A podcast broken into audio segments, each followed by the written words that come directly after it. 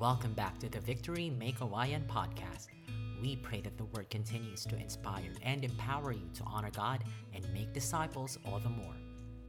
Alam niyo ba, hindi lang itong mga estudyante in our generation yung makakagawa ng malaking impact sa sa generation na to, sa nation na na kinabibilangan nila. I know someone from the Bible na bata pa lang siya. Bata pa lang siya and hindi natin ma-imagine na isang bata makikiusyoso sa usapan ng mga matatanda. At ang usapan ng mga matatanda ay laban, war, war. Okay? So, baka sa, iba sa inyo kilala na itong tinutukoy ko.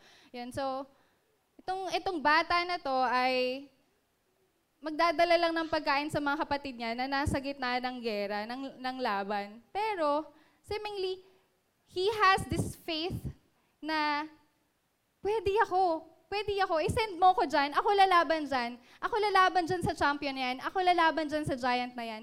Amazing, amazing boy talaga na, na talaga ba, in, imagine ko, uh, hindi, hindi naman si Hans kasi 4 years old. Siguro ma age of 12, si, si Ethan, yan.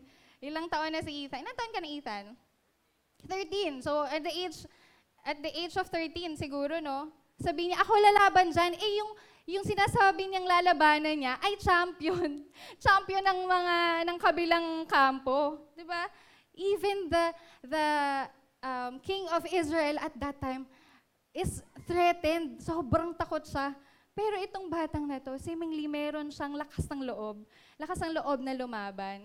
And I believe na itong itong bata na to, itong si David, na aaralin natin ngayon, ay magkakaroon ng malaking impact din sa buhay ng mga estudyante. At not just that, not just that, but to every one of us. May matututunan tayo sa buhay ng, ng, ng taong to, ng mamang to yan. A man called David. So may I invite everyone to please stand up as we read the Word of God in reverence to God's Word. Uh, I will read from the book of Acts. If you have your Bibles with you, meron din namang naka-flash, pero I hope that every Sunday as we attend the church, ito na yung time na ano, ihipan natin yung alikabok dun sa, sa Bible. If not ha, if not, so hopefully not naman, na inaalikabok na. Pero, yan. Um, let's read from Acts chapter 13 verses 16 to 22. Medyo mahaba, pero uh, please bear with me. It says here, verse 16, so Paul stood up and motioning with his hand said, uh, this was the time that Paul is having a preaching then in a church, uh, church service then. He said, Men of Israel, and you who fear God, listen. The God of this people Israel chose our fathers and made the people great during their stay in the land of Egypt and with a lifted arm, he led them out of it. Verse 18 And for about 40 years he put up with them in the wilderness, and after destroying seven nations in the land of Canaan, he gave them their land as an inheritance. Verse 20 All this took about 450 years, and after that he gave them judges until Samuel the prophet. Then they asked for a king. Yan. Here comes the king. And God gave them Saul, the son of Kish, a man of the tribe of Benjamin, for 40 years. And when he had removed him, here comes another king. He raised up David to be their king, of whom he testified and said, I have found in David, the son of Jesse, a man after my heart, who will do my will. Uh, let's pray. Lord, thank you, God, for this opportunity to learn about the life of David, to learn about this man, and how how great you are, Lord God, sa buhay nito. Lord, I pray that as I preach your word today, may you increase and I may decrease, Lord God. I pray that everyone, Lord God, will experience you this morning. Thank you, God, in Jesus' name. Amen. You may all sit down. Yeah. So, sana yung mga nasa online natin, nag, ano din kayo, no? Nag-open din kayo ng physical Bible. Ang sarap lang, no, na kapag ka, nagbabasa tayo ng Bible, walang distraction, no? Kasi kapag, yan, matchy-matchy kami ni, ano, ni Princess ng Bible. Hindi, walang distraction kasi minsan may nagpa-pop up, yan. Segue lang. Yan. About David, okay. So si Dave, sino ba talaga si David? Ano ba yung, uh, ano ba yung sinasabi ng Bible tungkol, tungkol kay David? Sabi sa nabasa natin sa Acts chapter 13, verse 22, si David is a man after God's own heart. Yan. Sino sa inyo yung gusto nyo na, na masabihan kayo na ako, ako ay isang um, tao or lalaki or babae, uh, I'm after God's own heart. Yan. Close kami ni Lord. Yan. Sino makakapagsabi dito, confidently say na, na meron akong relasyon kay God. Meron akong, meron akong close relationship kay God. Body-body kami. Best friends kami. Yan. So, si David, yun yung ano niya, yun yung special na, na relationship niya with the Lord. So, as we evaluate our hearts, no, sometimes we fear in, in going to the Lord. Parang, teka lang, di mo na ako magpe-pray kasi parang hindi ko pa na-fulfill yung pinapagawa niya sa akin, ganyan. And I, I understand, I super understand your, your situation, pero I hope that we will not be contented to be like that. Ang saya lang nito na, na magkaroon ng uh, inspiration in the life of David. No, pwede, 'di ba? Pwede tayo maging close kay God. Pwede tayo maging ano, maging dikit ganyan. So, si David, he is a man after God's own heart and also he is the king of Israel. As we have um, discussed or read earlier na si David after that battle with Goliath, after nung um, nung victory that he had in in that battle, nakilala siya, naging famous siya, and he was anointed as a king of Israel. Sabi ito, and when he had removed him, and tintukoy dito na he had, uh, when he had removed, they had removed him, si, si Saul to. Nung tinanggal si Saul bilang king, ang pinalit ay si, si David. He was anointed as the king of Israel, siguro at the age of, ano lang, um, I think 12 to 16 years old. Basta bata pa siya nung inanoint siya as king. Pero what I'm saying is, walang imposible, no? Um, to all the youth here, let not others look down on you because you are young. Sobrang laki ng potential as I as I meet the students, sobrang gagaling. They are really 10 times better. And I'm also speaking to the parents. I hope that when we talk to them, when we talk to our kids, I hope now we are uh, speaking life to them more than the mistakes that they have. Kasi ang laki ng potential sa kanila and nakarely din sa atin yun on how we're gonna encourage them, on how we are gonna uh, speak life to them. Kasi dito sa sa story ni David, wala naman wala namang pwede siyang gawin at that time. Pero pero dahil sa relationship niya kay God, dahil sa binigyan siya ng platform to fight that battle, he became the king of Israel. And also, si David, hindi lang siya king of Israel, he is no ordinary king. He's not an ordinary king. Bakit? Dito sa 1 Samuel 16 verse 13, sabi dito, Then Samuel took the horn of oil and anointed him in the midst of his brothers. So ito na, ina-anoint na siya as king. And here comes the the text in the scripture na, and the, the Spirit of the Lord rushed upon David. The Spirit of the Lord rushed upon David from that day forward And Samuel rose up and went to Ramah. Have you felt that? Sino, sino sa inyo dito yung naka, nakapag-victory weekend na? Can I see a raise of hands? Yeah, thank you, thank you. Yan, madami. At madami pa rin hindi, no? I'm, I'm excited for you kung, kung hindi pa kayo part ng victory group, kung wala pa nag one-to-one sa inyo, you can approach uh, our ushers, our staff, yan. You can approach us. Paano ba? Paano ba ako makapag um, join ng victory group, makapag one-to-one. Paano ba yung, ano ba yung victory weekend yan? Let's talk about it. But as, as I have mentioned, kaya ako na-mention yung victory weekend kasi meron dong, meron dong part ng spirit empowerment, di ba? Holy Spirit, um, baptism. So, itong time na to, si David na experience niya yon, di ba? The Spirit of the Lord rushed upon David. Parang, na-imagine niyo ba yon Yung kapag ka sa sa mga movie, no, animated movies, yung, yung rumaragas ang ano ba to, apoy, ganyan talaga. Imagine niyo ba yon ako lang yung medyo animated magbasa ng Bible, yung papunta kay David, tapos biglang naging ano siya, sobrang lakas niya, di ba? That's, that strength that comes from the Lord ay nangyari, na-receive ni David at that time. He is not just an ordinary king na magpapa, magpapamahalaan lang yung Israel, pero he is leading the Israel with the Lord. He is leading the Israel na asking the Lord, Lord, ano bang next? Ano bang gagawin natin? Ano bang, ano bang ipapatupad pa natin? Uh, nakakatuwa, no? Kasi the same Holy Spirit that David has at that time is the same Holy Spirit that we have right now. Amazing, right?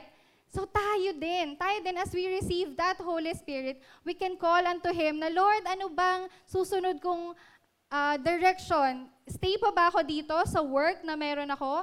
Stay pa ba ako dito sa, sa may kawayan? O gusto mo na akong pumunta ng, ng ibang bansa? Hindi lang para magtrabaho or um, kumita ng pera, pero are you gonna use me in other nation para makapag-preach ng gospel? We can talk to God like that and ask the Holy Spirit to give us wisdom sa direction na, na gusto nating mangyari.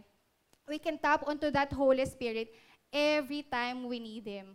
Okay, so let's let's um, take it to this um, David na na siya mismo na experience yan. Tayo din, experience din natin yun. Ready naman lagi si Holy Spirit. Tayo lang sometimes na ano, nagtitip to eh. And also, Diba, si David, he is a man after God's own heart. He is the king of Israel, but he is no ordinary king. And also, uh, David is a priestly king. Ano kaya yung priestly king? Parang first time, first time mo lang ba ito narinig? Or, or ano ba yun? Di ba king, okay naman na king na lang siya, pin, leading the nation. Pero ano ba yung priestly king? Yung, yung portrayal dito ni David, kaya siya sinabing priestly king ay uh, he is dressed like a priest. Yan. He is dressed like, yung ngayon, di ba, yung mga priest, merong specific na ano, parang kasuotan. Yan. At that time, in the Old Testament, they are wearing linen ephod. Yan.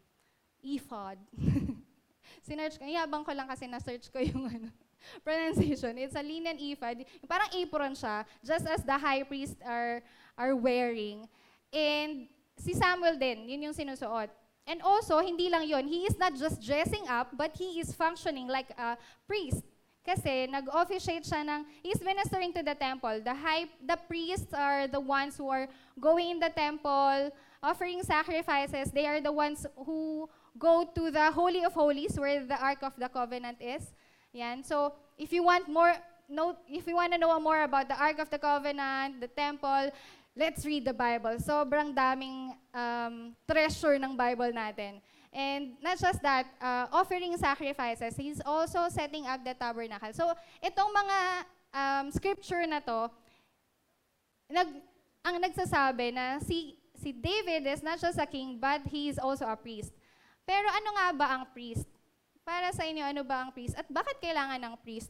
Yung Depende ya, it, yung the word priest, it dif- differentiate to the upbringing. Depende kung saan ka lumaki, depende kung ano yung pagkakaunawa mo sa isang priest. Yung, sorry, ba't ako natatawa? Yung next kasi nito, ito lang yung priest na alam namin. oh, sino nakakaalam niyan? Yan, in, ano, influence ng asawa ko. Yan. Ang laging character niya sa Ragnarok ay priest. Yan daw kasi yung nag-heal, yung nagbe-bless, ganyan. Pero ano ba talaga? Ano ba talaga yung ano, yung priest? Yan. Priest represent God to the people and the people to God. Okay, backtrack tayo. Bakit kailangan ng representation ni God sa people? Bakit kailangan ng uh, people ng representation ng people to God? At the time, in the beginning, yan, ano tayo, uh, Genesis time. Uh, in the beginning, yun yung time na uh, heaven and earth is united in the Garden of Eden. Alam niyo ba yung story na yon? Na uh, si si Adam tsaka si Eve ay nandun sa Garden of Eden and they can can directly talk to God. Nakakausap nila si God face to face. Yung yung walang barrier, walang kailang, walang mediator sa kanila. They can go directly to the Lord. And the image of God was there in the Garden of Eden. At si Adam and Eve, they are called the royal priest kasi they are called by the Lord to rule over creation.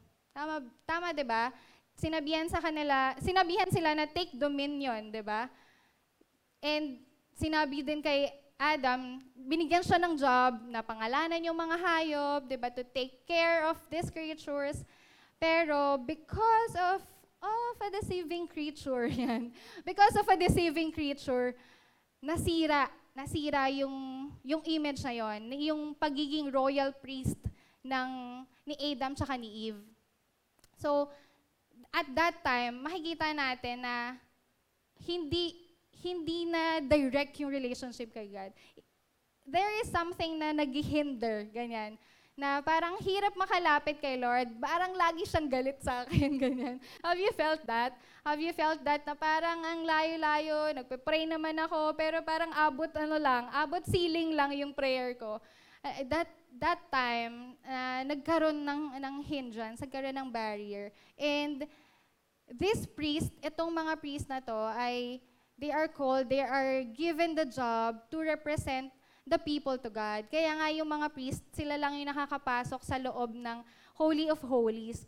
And hindi hindi lahat kasi pwedeng mamatay, pwedeng magkaroon ng consequence kapag ka hindi priest. At and under the Old Covenant or Old Testament, yung mga priest nanggagaling siya sa sa, sa tribe ni Levi, yung mga Levitical tribe yan. So if you will study the uh, 12, 12, 12 nations, the 12 tribes of Israel, yung Levites, they were set apart to be priests, to be a representation of God to the people and the people to God. So, gets na ba natin why do we need this kind of um, um, job, duty, calling? Yan, it's a priest. And si David daw is a priest as well. So, For now, what does it mean for us to represent God to the people? Ang saya, no? Na pwede pala, as Christians, we are also called to be priests to the nation. We are a kingdom of priests, di ba? We are a kingdom of, uh, it says nga sa, sa 1 Peter 2 verse 9, favorite ko to when when teaching about the identity in victory sa pag victory weekend, 'di ba? But you are a chosen race, a royal priesthood, a holy nation, a people for his own possession, that you may proclaim the excellencies of him who called you out of darkness into his marvelous light. Yan, tayo daw. Tayo daw, we represent God to other people because we have accepted Jesus Christ as our Lord and Savior. We can represent God to others, to our family, to our friends. Kung sino man yung kakilala nyo na feeling nyo hindi niya pakilala si Lord, we can represent God to them. But are we doing that? Are we representing God to people? Uh, for example, in, in our workplace, yan. In our, every Sunday, we are here na nagagather tayo as a family, uh, encouraging one another, nagsasmile tayo, kasi gusto natin na kapag nakita tayo ng, ng kaibigan natin, ng ka-sister natin, ka-victory group natin, may tumatawag naman gan, ng gano'n, no? Pero we are here to encourage, di ba? Tama? Luma- pumapasok tayo, sometimes we are feel, feeling weak, pero paglabas natin, sobrang encouraged. Kasi this is the church community na, na pwede nating ma-receive yung encouragement, yung ma-uplift tayo.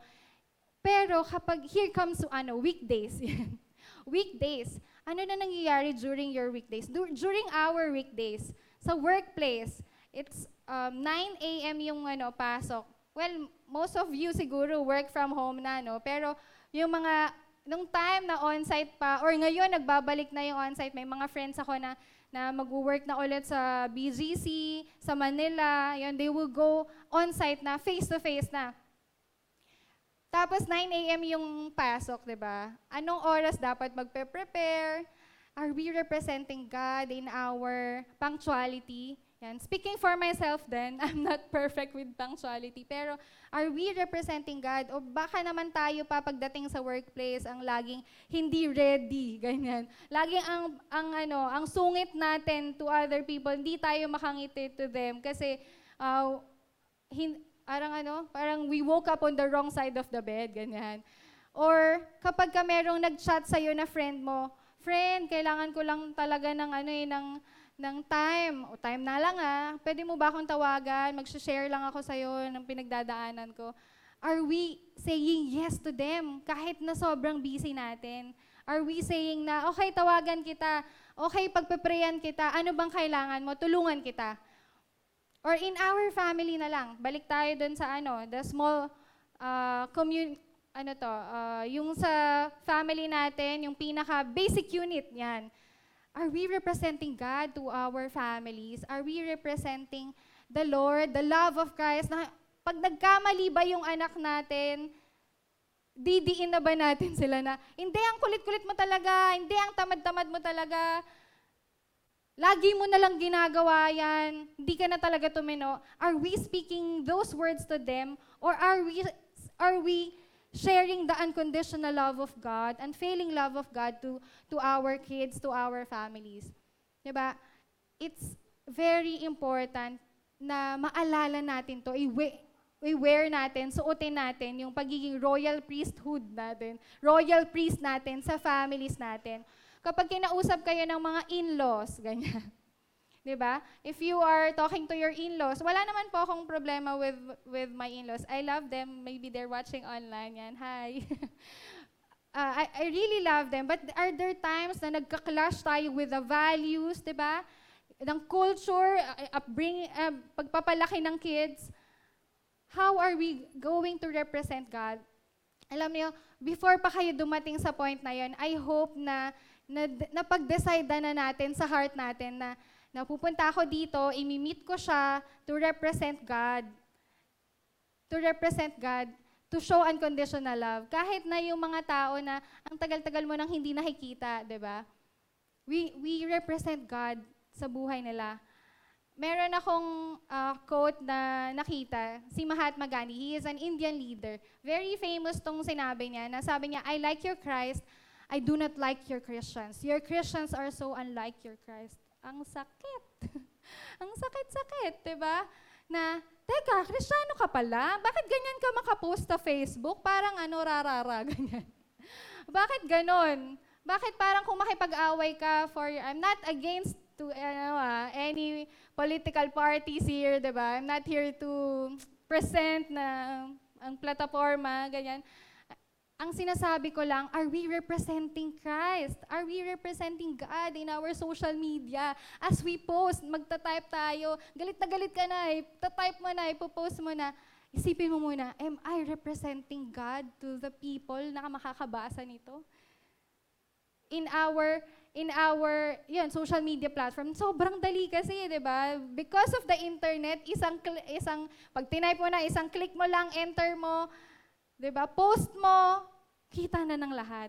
And I hope that uh, we will use the social media, the online platform to to spread the gospel, to preach the gospel to people.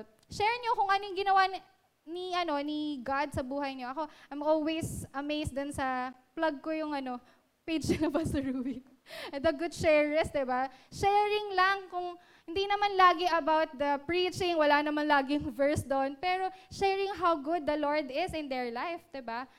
Ayun, check nyo, good sharers. Di ko na, di ko na, ano, na nalagay sa slide. Pero ayun, ganun, simple, simple like that, na God provided for me through this, ano, tapos may picture ka pa, di ba? Hindi ka naman, hindi mo naman kailangang uh, i-doubt na, naku, baka may mainggit, baka, baka mamaya sila, wala, ako, ako nare-receive ko to. Let's declare that, that goodness of the Lord in our lives with the mindset na sila din i-bless ni Lord. That the Lord will not, with, will not withhold that blessing to them as well, di ba? Kapag may nag-message sa inyo, congratulating you, celebrating with you, we say thank you to them and let's let's declare then the blessing of the Lord. I mean, yan minsan no, nagtitipto tayo pero let's use that opportunity na may represent si Christ. In our words, are we representing Christ? O kapag may nalaglag lang, kapag may nalaglag lang, may nasabi na kagad, no? Out of uh, the abundant of our hearts, the mouth speaks. So, fill in natin lagi yung heart natin ng love ni God, saka ng, ng word ni Lord. So that whenever the time comes, yun, yung desperate moments will not call for desperate measures. Ganyan. Kasi alam na natin at that time kung anong gagawin. Our priestly duty, tayo bilang mga Kristiyano, our priestly duty as Christians is to represent God in this dark world. With all the hatred, with all the bashing over the social media, over the political parties, ganyan. Or or even sa sa families natin, we are called to represent God. We are a, an ambassador of Christ to families natin. Uh, this is balik tayo sa life ni David. Okay, sa life ni David, tingin nyo ba si David na fulfill niya yung duty niya? Yung duty niya bilang royal priest at that time na bilang siya ay a great king, di ba? A man after God's own heart. Not just a ro- an ordinary king, but a priestly king. Tingin niyo ba na fulfill, na, na complete ni, ni David yung ano niya, yung calling niya? We will look at the 2 Samuel uh, chapter 11. This was the time when David was should dapat nasa ano siya, eh, nasa battle siya. Katatapos lang nito kakatalo lang nila sa sa Syria. And this was the time na papalibutan nila yung Ammonites. So, let's read from 2 Samuel 11 verse 1. In the spring of the year, at the time when kings go out to battle, David sent Joab and his servants with him. And all Israel, take note, and all Israel, and they ravaged the Ammonites and besieged Rabbah. Pinalibutan nila, but David remained at Jerusalem. But David remained at Jerusalem. Teka, David, parang ano ah, parang kanina binibuild up kita. But ngayon biglang, but ngayon bigla kang naging complacent. But parang hindi na yung dating David. Why? Kasi ito, David remained at Jerusalem. He is the king. He should be there fighting with the with the army. Pero nagpahinga siya. Oh, let's say kasi meron doon late afternoon, tanghali na siya nagising. 'Di ba kapag chill tayo, tanghali tayo nagigising. Pero sometimes when we worry, pag alam natin may gagawin tayo kinabukasan, we wake up early in the morning, 'di ba? Pero si David hindi. 'Di ba? All Israel went there and siya naiwan siya sa palace. He was complacent. Alam nyo, yung, yung si David bilang uh, priest should be there, priestly king should be there fighting with them. But David became complacent. In, in our lives, before we commit to a sin, before we enter into that point na we will dishonor God, na hindi natin ma- ma-represent si God, mayroong complacency sa heart natin. Na parang, teka, ba't nandito ako? Dapat wala ako dito ah. Dapat nandun ako. Pag Sunday, di ba? Dapat nandun ako ah. Nandun ako sa church. Or Saturday yung victory group mo. Ay, dapat nandun ako ah. Pero ba't hindi ako naka-attend? There is a complacency. Di ba? Nagiging lazy. Nagsa-slack off. So I hope when we when we feel like we're tired, we feel like slacking off, we feel like being lazy in in doing the call of God in our lives, we go to our victory groups, go to our leaders. Can you pray for me? Kasi parang feeling ko eh, feeling ko lang na hindi dapat ako nandito sa sa lugar ko ngayon eh. Wala dapat ako dito eh. Pero I'm here right now. So balik tayo, balik tayo kay Lord. And si David, hindi lang siya naging complacent, nasundan pa, 'di ba? In the following verses, it happened late one afternoon. Ito yung sinasabi ko sa inyo kanina, na si David, supposedly in that battle, in that war, nagising tanghali na. Asa na yung breakfast, asa na yung brunch, ganyan. Kakain na lang siya. He woke up late in the afternoon. When David arose from his couch and was walking on the roof of the king's house, that he saw from the roof of a woman bathing and the woman was very beautiful. At that time, paano kaya makikita ng ano? Paano kaya makikita ni David bilang king yung yung mga tao ano? Kasi at that time, yung palace ng king ay it's it says to be ano siya, mataas siya, tapos kita niya yung buong city. Okay? So, kita niya yung ano, kita, siya yung mataas talaga. So, kita niya yung nangyayari, ganyan. So, this was the time that he he saw a very beautiful woman. And, he, and David sent and inquired about the woman. Alam niyo, hindi na, nakita niya lang sana eh, di ba? Nakita niya lang sana, pero hindi lang. Hindi lang siya nag-second look, pero nag-inquire pa siya. Hindi siya nakontento, pero, Uy, teka lang, sino yon? Uy, pakitanong nga kung sino yon Ganyan. Nag-inquire siya. David sent and inquired about the woman. Ginamit niya pa yung power niya bilang king of Israel. Oh no, David, what's happening, 'di ba? Ginamit niya pa yung power niya. Nag nag nag sa slack off na siya, tapos ngayon nag ano pa siya, nagpa-power tripping pa siya. Kasi hindi naman siya susundin ng, ng mga yon kung hindi siya king, di ba? And one said, is not this Bathsheba, the daughter of Eliam, the wife of Uriah the Hittite? Okay, so, dun pa lang, may kita natin na, teka, married to. Teka, may asawa to. So, okay, dapat si David, 'di ba? Step back na siya. Hindi na siya dapat nag nag ano pa, nag-inquire more or hindi niya na dapat pinunta pinuntahan. Pero what happened? What happened next? In verses 4 to 5 it says here, so David sent messengers and took her. Okay, nasundan, nasundan yung complacency. Uh, when it comes to our own lifestyle and to our own lives, kapag ka pagdating sa finances, sometimes, sometimes we feel like, ah, dapat naman talaga ginagastos ko to kasi, kasi sa akin naman to eh. Pinaghirapan ko to, pinag-ipunan ko to, di ba? Pero, is, is that the specific place where God is calling you to put that, that finances, yung treasure na yon? We should go back to the Lord ano ba yung original design mo dito? Si David, hindi na sana niya in-inquire, pero nung in-inquire niya, nalaman niya na may asawa, hindi na sana niya ginawa yon. But, but he proceeded. Yan. And she came to him and lay with her. Now she had been purifying herself from her uncleanness. Then she returned to her house, and the woman conceived. And she sent and told David, I am pregnant very sad, no? Very sad that I, we build up the life of David. Ito si David, great king, a man after God's own heart. Sobrang famous niya, sobrang lakas niya, sobrang taas ng faith niya. Pero because of that complacency, it birthed the compromise. Nag, nag-compromise siya at hindi niya hindi niya inadmit yon. Hindi niya hindi niya hiningi agad ng tawad kay Lord. Na, sabi kanina, di ba, the, the Spirit rushed upon him. So, pwede eh. Pwedeng bumalik agad kay Lord eh. Lord, sorry. Sorry, nagawa ko to. Sorry. Uh, nag-date lang naman kami ng girlfriend ko, ganyan. It's not about David ah. Pero yung in our own uh, context, no, parang sometimes nag-date lang naman kami ng girlfriend ko eh. Yun lang ba talaga? Bakit nangyari yung kasunod?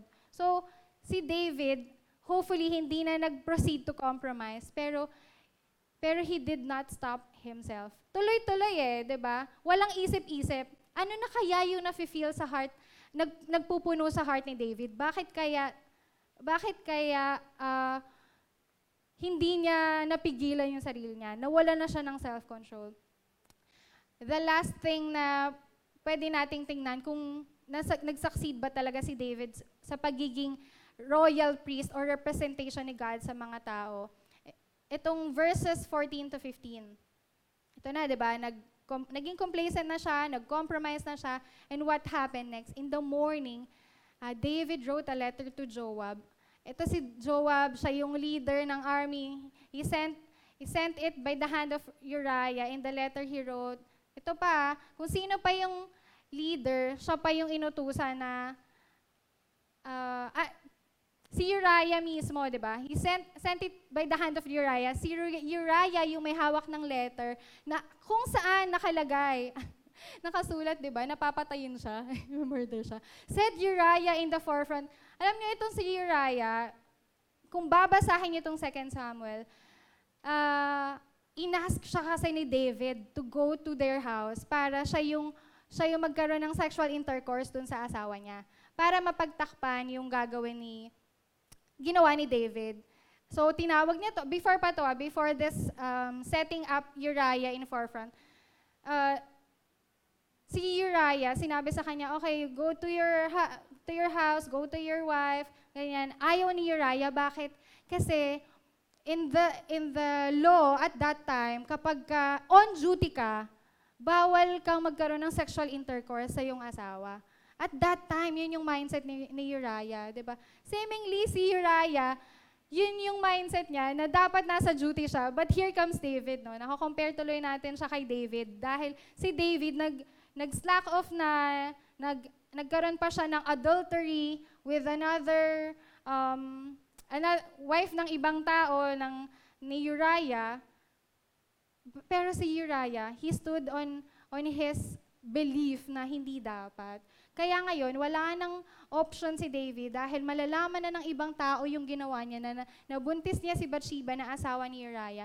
Kaya ngayon, sabi niya sa letter, set Uriah in the forefront of the hardest fighting and then draw back from him that he may struck down and die.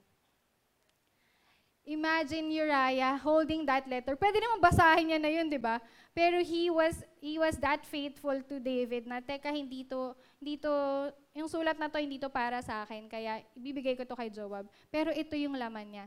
And at that time nung sa dulo na, sa dulo na nung when the wife of Uriah, Uriah heard that, that Uriah her husband was dead, namatay na, na sa forefront, iniwan na siya, walang nag-back up. So Si Bathsheba, she lamented over her husband, and when the mourning was over, David sent and brought her to his house, and she became his wife and bore him a son. But the thing that David had done displeased the Lord. So, do you think that um, covering up is the solution? Of course not. Covering up for one sin is not a solution.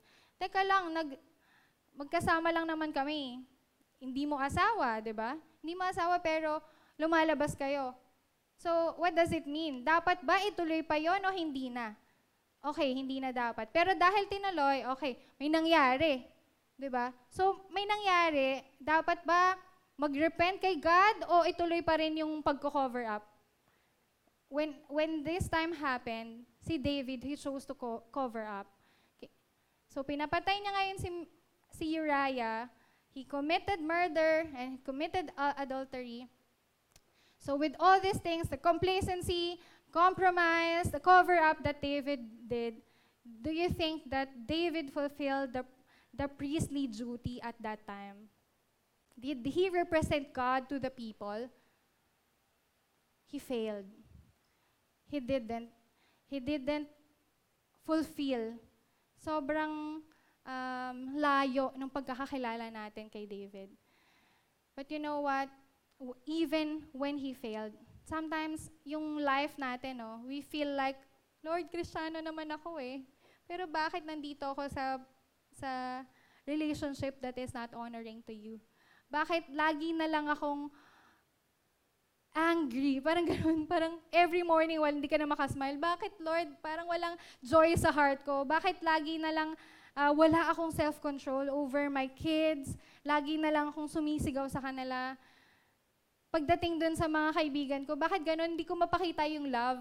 Kasi paulit-ulit na lang ginagawa yung, yung, yung sin na yun. Tapos, ako lagi akong naka, nakaagapay sa kanila, pero inuulit pa rin nila, bakit ganun? Parang nawawala ako ng love. Tayo bilang mga Krisyano, we are called to represent God, di ba? But sometimes, we fail as well.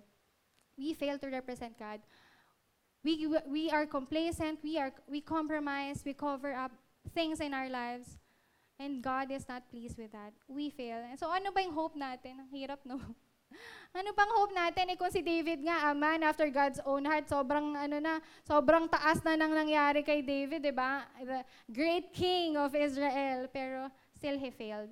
So, what is the hope that we have right now? Ano yung hope na meron tayo? Medyo mahaba, di ba? Pero David is a, triumph, is a triumphant priest king of Israel, but he is not the royal priest we've been waiting for. Hindi siya yung magre-restore ng relationship natin kay God.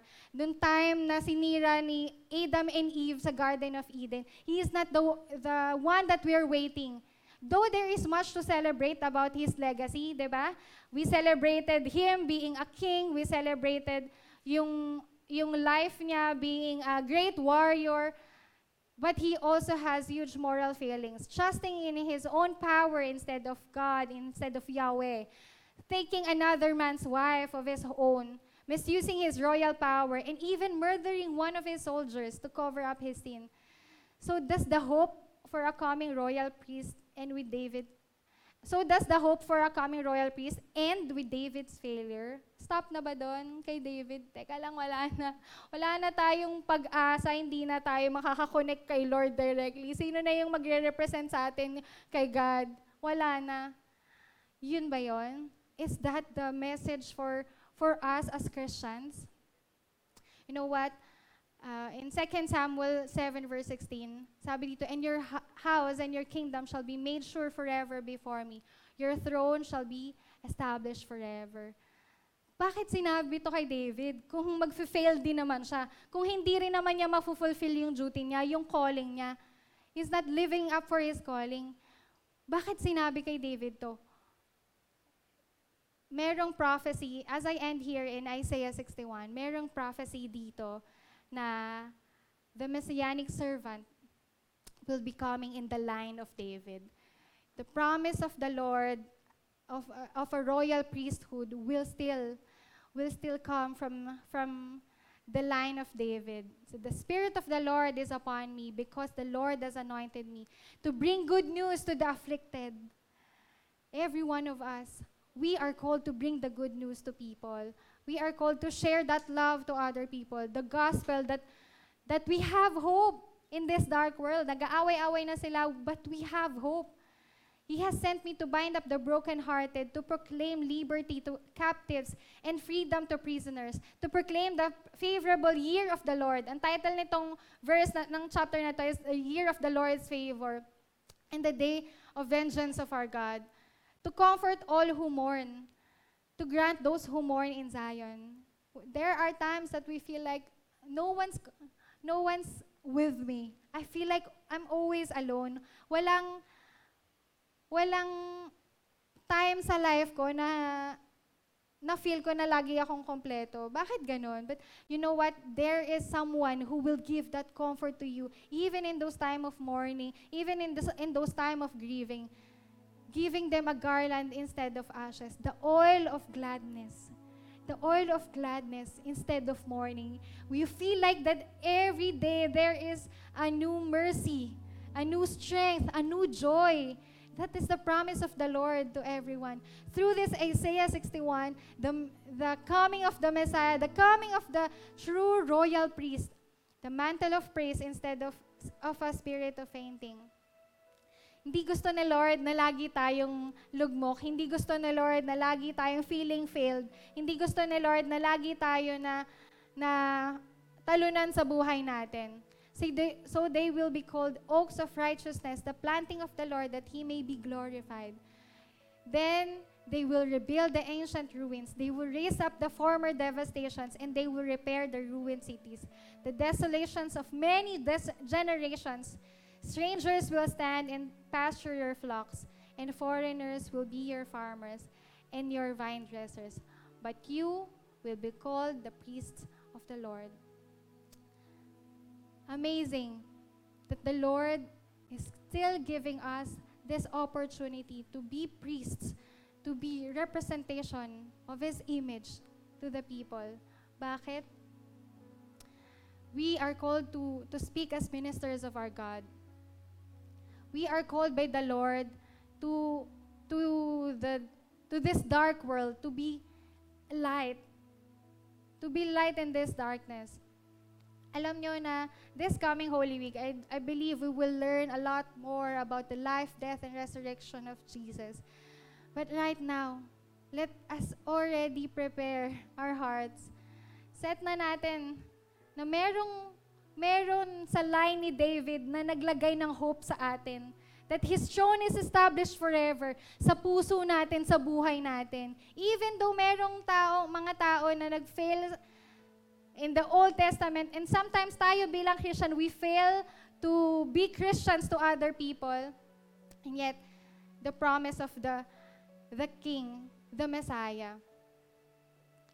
I will continue. You will eat the wealth of nations, and in their riches you will boast. Instead of your shame, you will have a double portion, and instead of humiliation, they will shout for joy over their portion. Therefore, they will possess a double portion in their land. Everlasting joy will be theirs. You know what? Jesus, the prophetic words of Isaiah is that Jesus is the ultimate royal priest who restored us to become the royal priests we were made to be.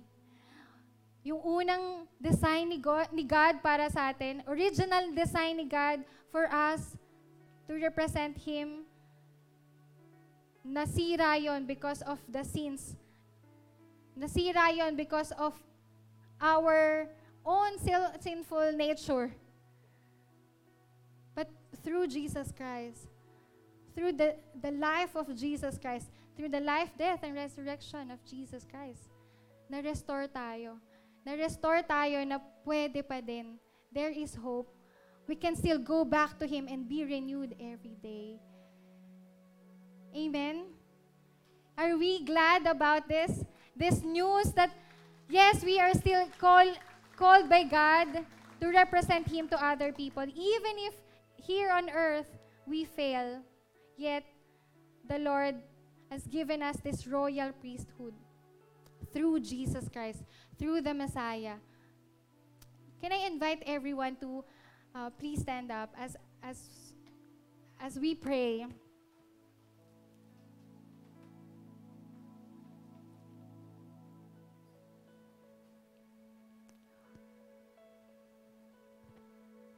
We have found hope nung nakita natin yung live, yung mga buhay ng mga tao sa Old Testament. And yet, sila din, Abraham, Moses, all of them, David, they have this priestly duties. Pero they failed. But thank God, he, thank God, di niya tayo pinabayaan. We are, pwede na eh, pwede na tayong dumiretso na wala na lang tayong hope eh. Okay na yan kasi nagpe-fail naman yung mga tao eh. But amazingly, because of God's unconditional and unfailing love for all of us, He sent Jesus Christ to all of us to restore the original design that He has given us. Let's take this time to thank Him. If, if I want to pray for those people who are saying na, na Lord, use me. Use me to, to my friends, to my families. Help me, God. Help me to represent you, na makita sa akin na kristyano ako, makita sa akin na buhay ka sa, bu- sa puso ko, buhay ka sa akin. Can I see a raise of hands if you're saying na, Lord, here I am. Here I am, Lord. Restore me, renew me, Lord. Lord, restore to me the joy of my salvation. Sometimes nawawala. Sometimes parang ako pa yung sa mga friends ko na mga believers or non-believers, o parang ako pa yung parang walang pag-asa lagi na nahihirapan ako na na hindi ko mas maka, hindi ako makapag-speak life sa kanila. You just lift let's lift our hands. Say, Lord, we surrender, Lord. We surrender our failures. We, we, we surrender to you the sins that we have committed. Sorry, Lord, for all the complacency na dapat nagde-disciple kami, dapat nabubuhay kami na with integrity, and yet we fail. Lord, forgive us. Forgive us for all the compromises. Forgive us that sometimes dapat nagrepent na kami pero nag-cover up pa kami. Lord, forgive us. We came to that point, Lord God, in our lives that we have forgotten that you have created us, Lord God. You've chosen us, Lord God. You've called us to represent you. Lord, here we are, Lord God, raising our hands, surrendering to you, Lord God. Renew us, Lord God. Restore us, Lord God. Help us use our our our words, our actions, our hands, Lord, to the people who are needy, to the people who needs you, to the people, Lord, na nangangailangan ng pag-asa. Lord, overflow that love that you have given us. Use us, Lord. Lord, these people who are raising their hands, Lord, anoint them, Lord God. Anoint us, Lord God, to be your royal priest. To the people, Lord God, of this world. Lord, thank you. Thank you that you have never left us nor forsaken us. You may put down your hands. Lord, thank you. Thank you, God, that even if, Lord God, um, as we look at the life of David, na who started strong, yet he didn't finish strong. But thank you, Lord, because meron kaming meron kaming isang Messiah. May isang kang sinend na mapanghahawakan namin. Where we will put the anchor of our hearts. We will anchor, Lord God, our faith, our hope, our love. Thank you for Jesus, for sending Jesus to us. Thank you, Lord God, that we have this hope in Him. Lord, I pray that we will not stop here, but we will continue, Lord God, to, to experience that love, to overflow that love even to the people around us. Lord, may you always be glorified, Lord. May you always be found faithful in our lives, Lord God. May we always be bold and confident, Lord God, in preaching the gospel to, to the people, the good news to the people, Lord. Thank you, Lord. We honor you and we bless you. In Jesus' name, amen and amen. Thank you for joining us listen to the preaching of the word. As we seek to live out what we have heard, we are here to journey along with you. Take the next step and get connected to a victory group today. Message us on Facebook or Instagram, or visit our website at victorymakehawaiian.org and we will gladly help you get on track.